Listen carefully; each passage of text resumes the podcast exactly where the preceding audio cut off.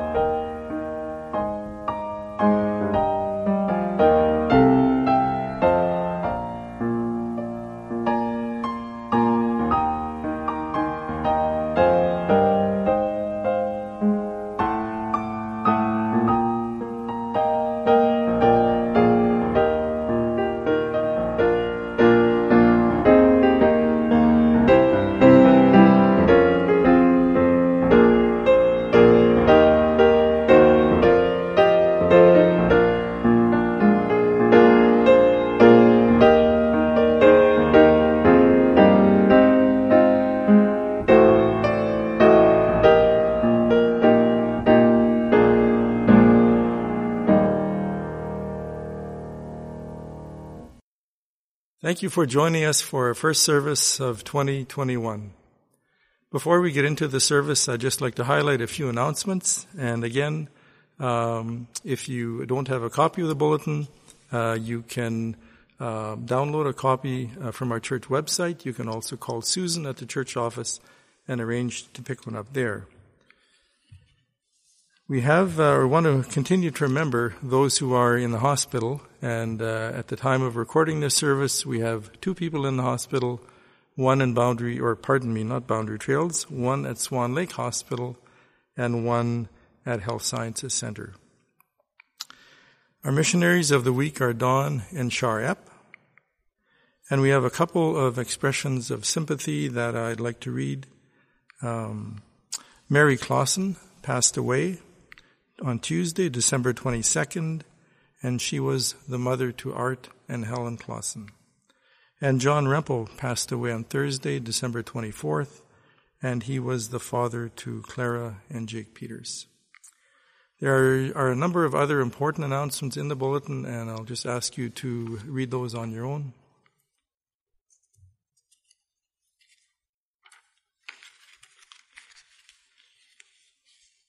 We've just come through the Christmas season where we've celebrated the birth of Jesus once again.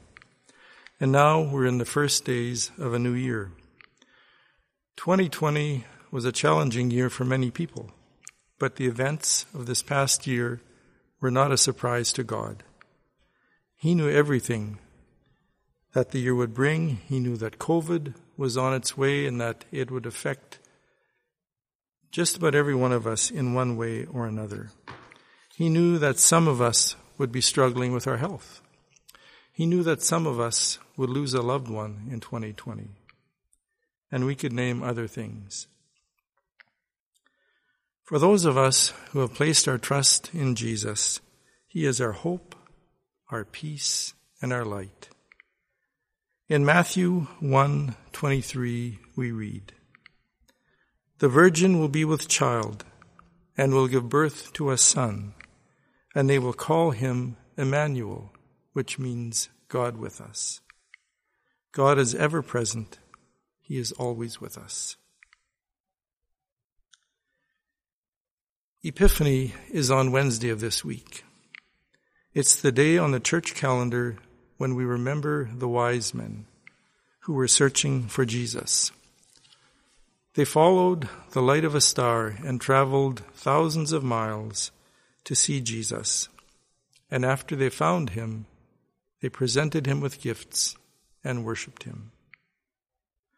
With that in mind, for an opening scripture, I'd like to read from Matthew chapter 2, verses 1 to 12. Matthew 2, 1 to 12. After Jesus was born in Bethlehem in Judea, during the time of King Herod, Magi from the east came to Jerusalem and asked, Where is the one who has been born King of the Jews? We saw his star in the east and have come to worship him. When King Herod heard this, he was disturbed, and all Jerusalem with him. When he had called together all the people's chief priests and teachers of the law, he asked them where the Christ was to be born. In Bethlehem in Judea, they replied, for this is what the prophet has written. But you, Bethlehem, in the land of Judah, are by no means least among the rulers of Judah. For out of you will come a ruler who will be the shepherd of my people Israel. Then Herod called the Magi secretly and found out from them the exact time the star had appeared. He sent them to Bethlehem and said, Go and make a careful search for the child, and as soon as you find him, report to me, so that I too may go and worship him. After they had heard the king, they went on their way, and the star they had seen in the east went ahead of them until it stopped over the place where the child was. When they saw the star, they were overjoyed. On coming to the house, they saw the child with his mother Mary, and they bowed down and worshipped him. Then they opened their treasures and presented him with gifts of gold and of incense and of myrrh. And having been warned in a dream not to go back to Herod, they returned to their country by another route. Let's pray together.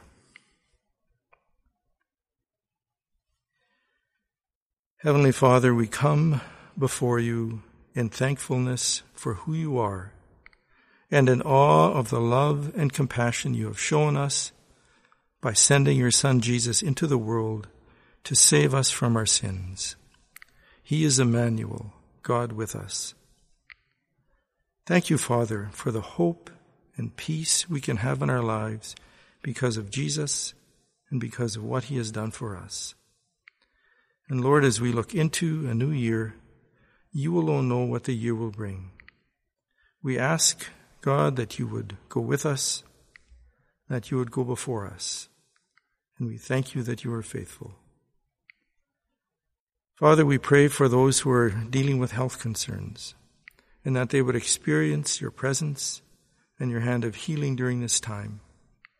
Be with their families also, we pray. Lord, we pray for your comfort for those who have lost a loved one. We pray this for the families of Mary Clausen and John Rempel, as well as others who have lost loved ones in recent months. Lord, may they know you are Emmanuel, God with us. We pray, Father, for our missionaries, some of whom were not able to be with family this Christmas. We ask your continued guidance and protection over each of them. And Lord, we pray for Don and Shar and their family. And as they spend this year in Canada and on home assignment, we pray that this would be a time of refreshment for them before they return. Father, we pray for Pastor Victor as he brings the message today, and we ask that you would give him the words to say and that you would give us open hearts and ears to hear. God, we invite your presence and thank you again that you are Emmanuel, God with us. We pray these things in Jesus' name. Amen. Good morning and Happy New Year to you all.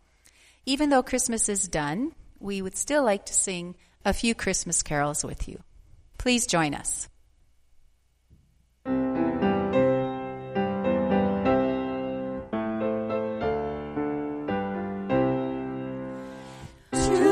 us a child of hope is born.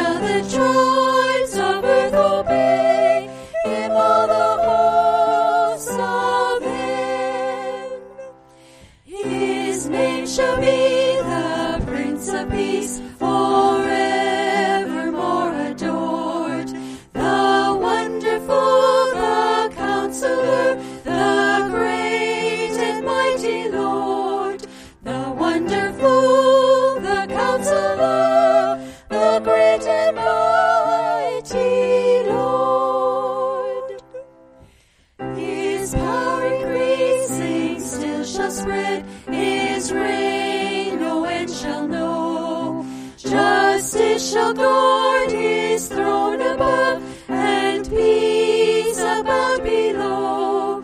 Justice shall God is thrown above.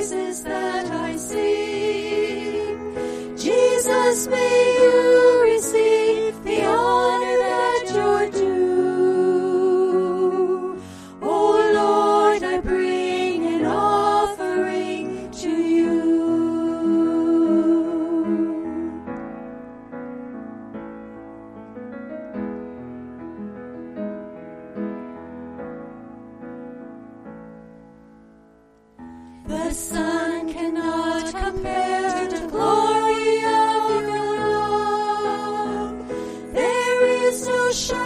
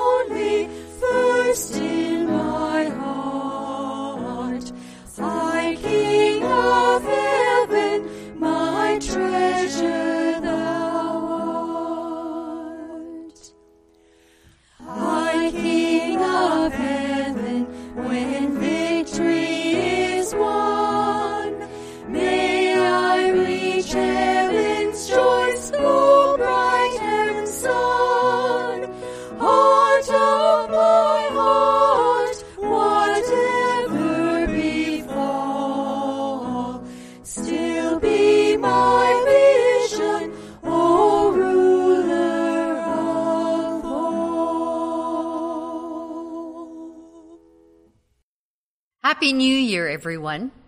Although Christmas Day has come and gone for another year, we can still listen to and hear the Christmas story again. This story will never grow old. Let's read The Christmas Star. The Christmas Star.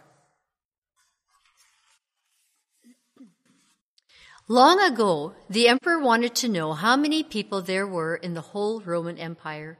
So he ordered everyone to travel to the places where their families came from so they could be counted.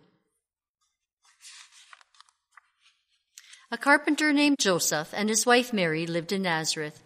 They had to travel to the town of Bethlehem in Judea, where Joseph's family came from. Mary was going to have a baby.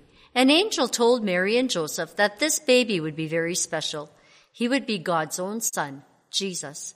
God had chosen Mary to be the mother of his one and only child.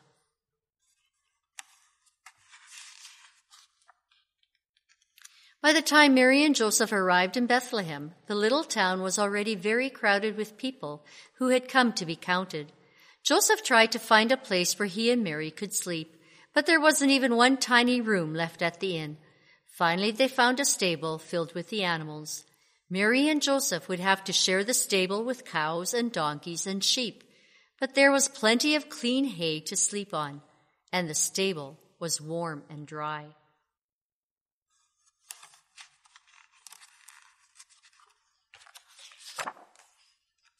Mary and Joseph were happy to have a place to stay, and the kind, gentle animals didn't mind having them there at all.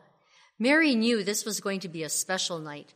The angel had said, Your baby will be born a holy king, and his kingdom will last forever.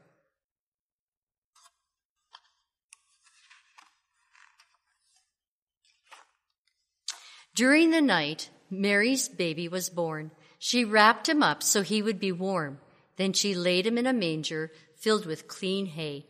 The animals knew that something special had happened, but there was no way they could have known how special the tiny new baby really was.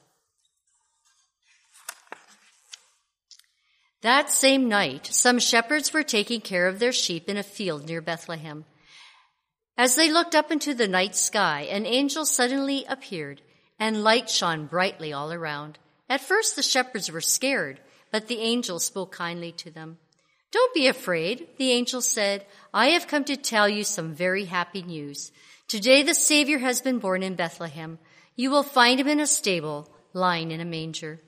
Then the sky was filled with lots of angels, all singing God's praises. After the angels went back to heaven, the shepherds said, Come on, let's go to Bethlehem. Let's see this wonderful baby. The shepherds hurried to Bethlehem and found the stable. When they looked inside, they saw baby Jesus in the manger, just as the angel had said. It's true, they cried. The Son of God is born. How excited they all were. When they went back to their sheep, they told everyone about the baby and what the angel had said. Far away in the east, some wise men were watching the night sky when they saw a bright new star. This star means that a new king has been born, they said. We must find him and worship him. The wise men traveled over mountains and across deserts. They carried beautiful boxes with expensive treasures for the new king. The boxes held gifts of gold and sweet smelling oils called frankincense and myrrh. The wise men followed the bright new star to Bethlehem. Finally, the star stopped right above a house. This must be the place we've been looking for, the wise men said. The star has led us to the child God sent to be the new king. The wise men were right, of course. They had come to the house where Mary, Joseph, and Jesus lived. They went inside and found Mary holding God's son, Jesus. They knelt down and worshiped the Holy Child. Then, one by one, they opened the beautiful boxes and laid their gifts at the feet of little Jesus. The wise men knew that they had seen the new king God had sent from heaven. How happy they were that they had seen the special star.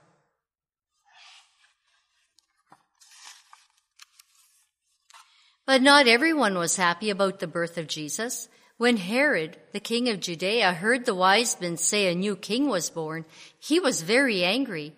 He didn't want any other king in his land.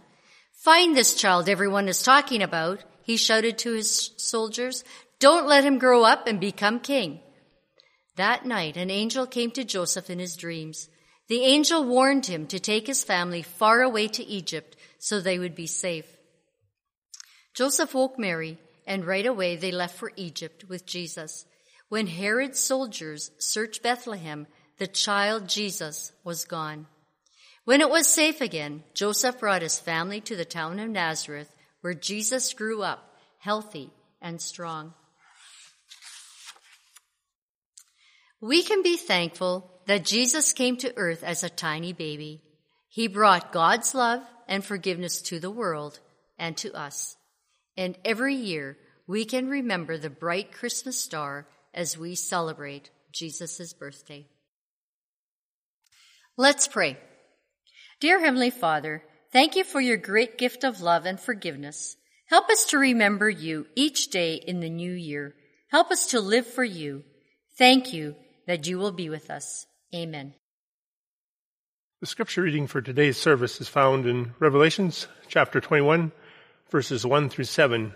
I'll be reading from the New International Version. Then I saw a new heaven and a new earth, for the old heaven and the old earth had disappeared. And the sea was also gone. And I saw the holy city, the new Jerusalem, coming down from God out of heaven like a bride beautifully dressed for her husband. I heard a loud shout from the throne saying, Look, God's home is now among his people. He will live with them and they will be his people. God himself will be with them. He will wipe every tear from their eyes, and there will be no more death, or sorrow, or crying, or pain. All these things are gone forever. And the one sitting on the throne said, Look, I am making everything new. And then he said to me, Write this down, for what I tell you is trustworthy and true.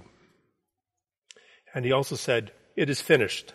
I am the Alpha and the Omega, the beginning and the end. To all who are thirsty, I will give freely from the springs of the water of life. All who are victorious will inherit all these blessings, and I will be their God, and they will be my children. Well, good morning again. It is so good to be with you again, and I'm glad we can spend this time together. Um, here we are at the beginning of a new year. 2021 lies before us unscathed. but experience tells us that it probably won't stay that way. It reminds me that God does not want to leave us that way either, nor the rest of creation for that matter. We, and subsequently all creation, have become soiled, and God's plan is to make all things new. And so that's what I'm, we're going to look at this morning. Behold, I make all things new. For several months, I've been looking at how God has been and is at work with that goal in mind. I've been collecting scripture passages and putting them into categories to understand uh, what God is doing, what has already happened, and uh, I think this is going to produce a few sermons that will that will look at that and also what looking also into the future to see what God will do, and probably even take us into the last days. A voice from the throne in heaven said, Behold, I make all things new. These words are taken from Revelation chapter 21 verse 5, which were just read for us. And they are spoken as John sees a vision of the new heaven, the new earth, and the new Jerusalem. They speak of a renewal of all things. The tense of the verb make in Revelation 21:5 is that it is in the present. And the sense of it is that it is active. And what that verse tells us then is that God is now active in making all things new. Verse 1 speaks of the first heaven and the first earth having passed away, making way for a new heaven and a new earth. This is consistent with what Jesus has been teaching and doing since he began his ministry as the Son of Man. In Matthew 4:17, after his testing in the desert, the first thing Jesus said in the beginning of his ministry was this: Repent, for the kingdom of heaven is at hand. What was he talking about? An earthly kingdom? What was meant by kingdom of heaven? All that people knew were the kingdoms of earth, so clearly this was an announcement of something new. What Luke observed at the beginning of Jesus' ministry is that Jesus went about teaching in the synagogues. And when he came to Nazareth, he went into the synagogue on the Sabbath and was handed the scroll of Isaiah. And these are the words that he read. The Spirit of the Lord is upon me, because he has anointed me to proclaim good news to the poor. He has sent me to proclaim liberty to the captives and recovery of sight to the blind, to set at liberty those who are oppressed, to proclaim the year of the Lord's favor. And then he said to them, Today this scripture has been fulfilled in your hearing.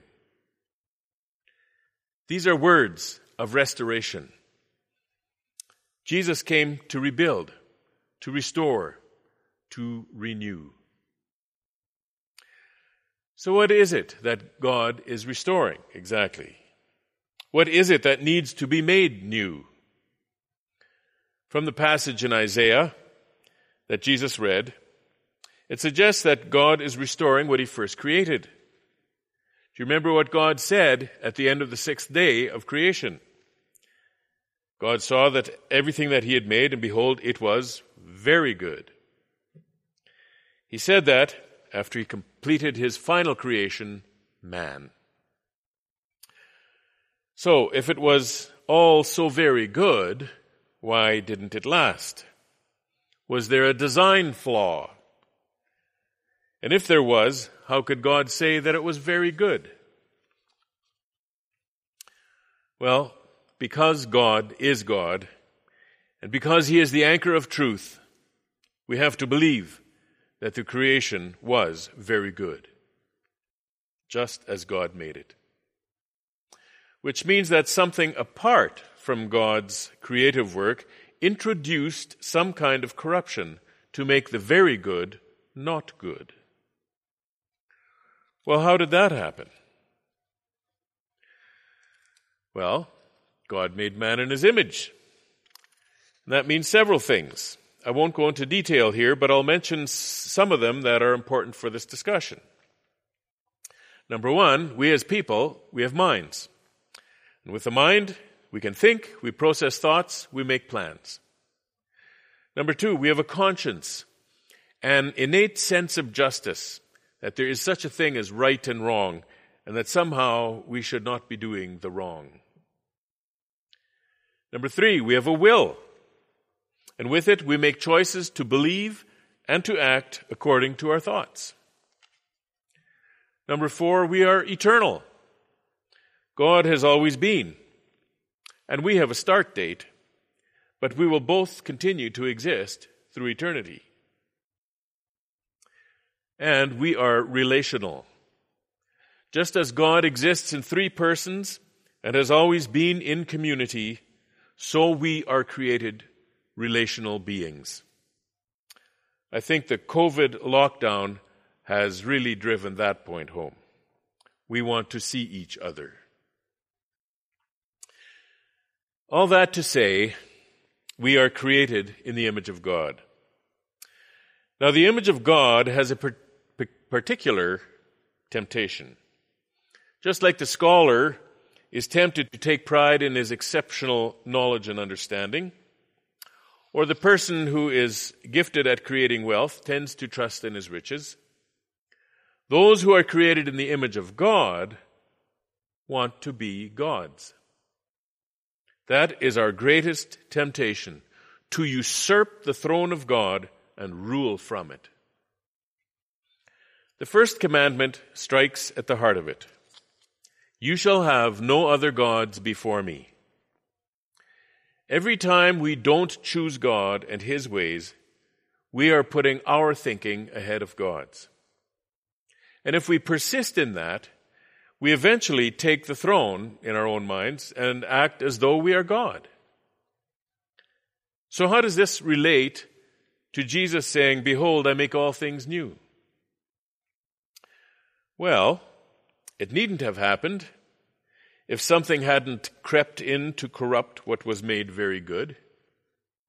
But I'm sure it came as no surprise to God. It is as a result of what came out of the heart of man that all creation has been subjected to the results of our sin. When Adam sinned, when he rebelled by choosing his way rather than God's way, the relationship with God was broken. In order for God to have what He originally created to be very good, the relational part of that equation had to work. But the relational piece requires a variable. And what is that variable? It is the human will. My capacity to choose God's way or my way to choose whether I want to be in relationship with God or not. Real relationship is only possible when it is freely chosen. A relationship that is not freely chosen very quickly becomes or feels manipulated. If I was a young man and I wanted to insist that a young lady be my girlfriend, and then I would try to control who she saw and how much time she spent with other people, would that look to you like a real relationship? Or if I would sweet talk one of my buddies into doing something for me under the threat of exposing one of his dirty little secrets, would you say that we have a good relationship? These are not freely chosen relationships. And relationships that are not freely chosen are oppressive and very quickly become a form of slavery. So if our relational God created us for himself, as we understand from Colossians 1:16, it cannot work unless we choose him too. At least 24 times in the Bible, God speaks of his relationship to Israel in these terms I will be their God, and they shall be my people. This is relationship. And real relationship requires love, respect, trust, intimacy, security, commitment, and permanence. In fact, it is a unique relationship because God binds the conscience and the will to that freely chosen relationship with a covenant. He binds himself to it, and if we choose him, we bind ourselves to it. It is like marriage. Before I marry, I am free to choose from nearly half the people on the planet. But after I make my choice, I bind myself to one in a covenant of marriage. Marriage is the only human relationship that is entered into by covenant. It is the only relationship that resembles God's relationship to his treasured possession, or Christ's relationship to the church. Marriage is a testimony to the faithfulness of God for all the world to see.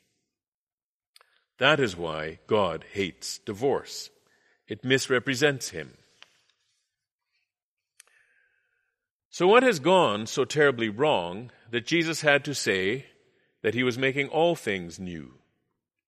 Well, remember the variable? The problem started in the Garden of Eden when Adam was given a choice. God required of him to exercise his will, to choose to obey the one command he was given. And the command always poses this question Do I choose God or not? It is the same question God put to Abram when he said, Go from your country and your kindred and your father's house to the land that I will show you. Hmm. Do I choose God or not? It's the same question Moses put to the children of Israel when he said, Choose life that you and your offspring may live. Or the question that Joshua put to the people of Israel after they had gone into the promised land. He said, Choose this day whom you will serve. Hmm. Do I choose God or not? It is the same question that God raised when he appeared to Solomon after the building of the temple. If my people who are called by my name humble themselves and pray and seek my face and turn from their wicked ways, then I will hear from heaven and will forgive their sin and heal their land. And in that same encounter, God also put that question to Solomon himself. He said, As for you, if you will walk before me as David your father walked, doing according to all that I have commanded you, and keeping my statutes and my rules, then I will establish your royal throne as a covenant with David your father. Hmm. Do I choose God or not? And it's the same question that God asked of his people when they were taken into exile by Nebuchadnezzar, king of Babylon. God sent Ezekiel to the exiles with this message Turn back. Turn back from your evil ways. For why will you die, O house of Israel? Do I choose God or not? It is the same question we face every day. Over and over, we listen to the lies of the serpent and think that we can be God. I'm reminded of a comic strip written by cartoonist Johnny Hart. He had a weekly comic strip called BC with its caveman characters. He wrote this poem with a different emphasis than that for which I'm using it, but I think you'll appreciate what it says about how man thinks. It seems to me that since the fall, without even thinking it odd, that man has had no trouble at all believing that he can be God. How he would do this I cannot conceive, though he certainly thinks that he can. And yet he cannot bring himself to believe that God can become a man. It's a good poem. Now, because we, along with Adam and Eve, have said no to God, we have become corrupt and the world has suffered the curse. People often ask, if there is a God, why is there so much evil in the world? It's precisely because we have chosen to have it. We break the first commandment every time we sin because we cannot resist the temptation to play God and have our own way. By not choosing God, we have chosen evil, and the world has likewise become corrupt. So when we read in Revelation 21:5 that Jesus is making all things new, this is incredibly hopeful. In our Wednesday afternoon Bible studies, we've been sitting under the preaching of Dr. David Jeremiah as he teaches us about the mysteries of heaven. In speaking of a new heaven and a new earth, I was happy to discover that Dr. Jeremiah and I are in agreement that the new heaven and the new earth are not entirely new creations, in the sense that the first is completely destroyed and the second created from scratch. Rather, like the sinner, they are redeemed, pulled from the ashes of judgment and purification. In the same way, God never totally wiped out his people. He always reserved a remnant, pulling them out of the ashes of judgment. God does not destroy the sinner, but rather the sinner is reborn, made new. God promised Abraham that he would give his descendants the promised land forever. How would God honor that promise if he completely destroyed the earth? In the Sermon on the Mount, Jesus said, Blessed are the meek, for they shall inherit the earth. This is not possible if God annihilates the first earth. Before entering the promised land, God gave this instruction through Moses to Israel. You shall surely destroy all the places where the nations whom you shall dispossess served their gods. On the high mountains and on the hills and under every green tree you shall tear down their altars and dash in pieces their pillars and burn their Asherim with fire. You shall chop down the carved images of their gods and destroy their name out of that place. Deuteronomy 12, 2 and 3. God will do to the first earth by the fire of judgment what Israel failed to do when they entered the promised land. When God is done judging and purifying the earth, there will be no trace of idolatry or the wickedness of man which took place before the great and terrible day of the Lord. God redeems what he has made, and this is consistent with how he saves people. So, what is Jesus referring to when he says he will make all things new? Well, let's start with the first thing Jesus mentioned when he began his ministry a new kingdom. From our vantage point, we've had 2,000 years of church history to form our thoughts about the kingdom of heaven. Imagine for a moment that you do not have that history, that all you know about kingdoms are the kingdoms of earth. Jesus said, Repent, for the kingdom of heaven is at hand. He taught much about the kingdom of heaven. In fact, there are seven parables in the Gospel of Matthew where Jesus began by saying, The kingdom of heaven is like. Yet when we get to the end of Jesus' time on earth, after the resurrection and just before he ascended to heaven, his disciples proved that they had not yet caught on. They said, Lord, will you at this time restore the kingdom to Israel? The kingdom of heaven, as we have come to understand it, was not understood in that day, it seems. The disciples were still looking for an earthly kingdom.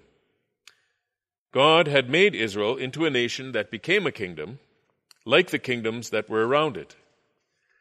But the kingdom of which Jesus spoke was completely different. It was new. It existed in the hearts and minds of believing people in whom was the Spirit of God. So that's the first. The second, there's a new creation in the believing person. When Jesus was explaining spiritual truth to Nicodemus, he said, Truly, truly, I say to you, unless one is born again, he cannot see the kingdom of God. And he added, Unless one is born of water and the Spirit, he cannot enter the kingdom of God. That which is born of flesh is flesh, and that which is born of the Spirit is spirit. Paul wrote, If anyone is in Christ, he is a new creation. The old has passed away, behold, the new has come. And Peter wrote, You have been born again, not of perishable seed, but of imperishable, through the living and abiding Word of God. A rebirth is required, brought about by the Holy Spirit and the Word of God a transformation that produces a new creation without destroying the person. The third new thing is a temple, a new temple. God introduced worship at the tabernacle in the wilderness. After he made a covenant with Israel at Mount Sinai, the tabernacle was the focal point of Israel's worship where God met Moses. While Israel was in the wilderness, the tabernacle was always in the middle of the camp. It was Israel's place of worship throughout their desert wandering, throughout the period of the judges, and throughout the reigns of King Saul, King David, and half the reign of King Solomon. About 540 years altogether. King Solomon replaced the tabernacle with a temple. And it stood in Jerusalem until its destruction by the Babylonians about 380 years later. The temple was central to Israel's identity, to their understanding of worship, of dealing with sin, of celebration, and meeting before God.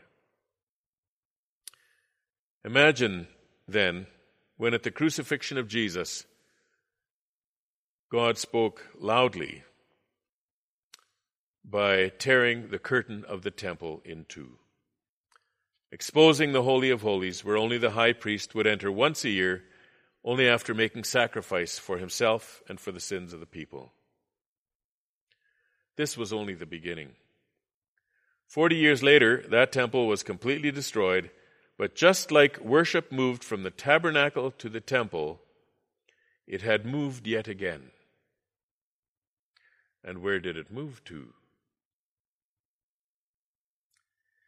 Jesus said in John 14:23, If anyone loves me, he will keep my word, and my Father will love him, and we will come to him and make our home with him. Luke wrote, The God who made the world and everything in it, being Lord of heaven and earth, does not live in temples made by man. And Paul said, Do you not know that you are God's temple and that God's Spirit dwells in you? If anyone destroys God's temple, God will destroy him, for God's temple is holy, and you are that temple.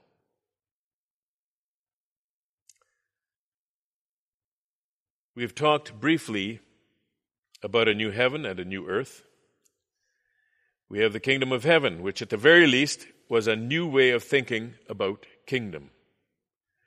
We understand that those who believe are a new creation in Christ. And we have just looked at the new temple which exists within the people of God. Each of these requires a profound shift in our thinking about what new is. One more thing that I want uh, to point out today, one more new thing, is the new covenant. A covenant is still a covenant, even when you make a new one. But what is profoundly different in this new covenant is this every provision in the new covenant is made by the one party and not the other. In this covenant, there is only one high priest, there, uh, the eternal Son of God, and there is only one sacrifice, the Lamb of God. And forever, the sin of man, in always choosing to go his own way, that sin is covered. It is covered with the blood of the Lamb, never to be seen again. The wretched are made righteous, the filthy made clean, the foul made pure, and the broken made whole. With that necessary variable, my will, do I choose God or not?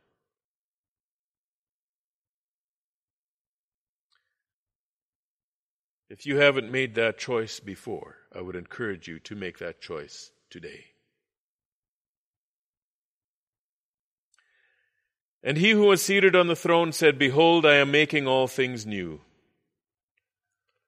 Also he said, Write this down, for these words are trustworthy and true. And he said to me, It is done. I am the Alpha and the Omega, the beginning and the end. To the thirsty I will give from the spring of the water of life without payment. The one who conquers will have this heritage, and I will be his God, and he will be my son. Would you pray with me?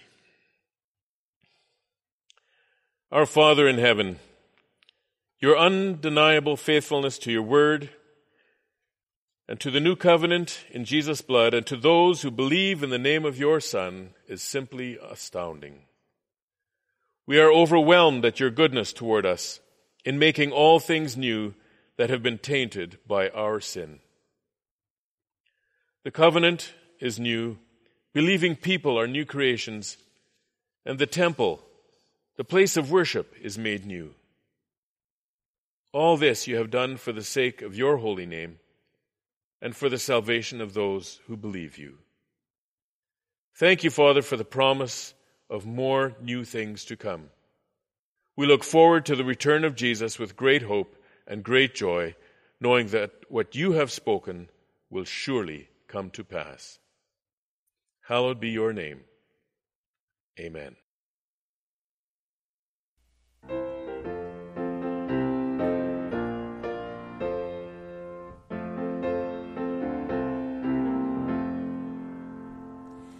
Thou didst leave thy throne and thy kingly crown when thou camest to earth for me. But in Bethlehem's home there was found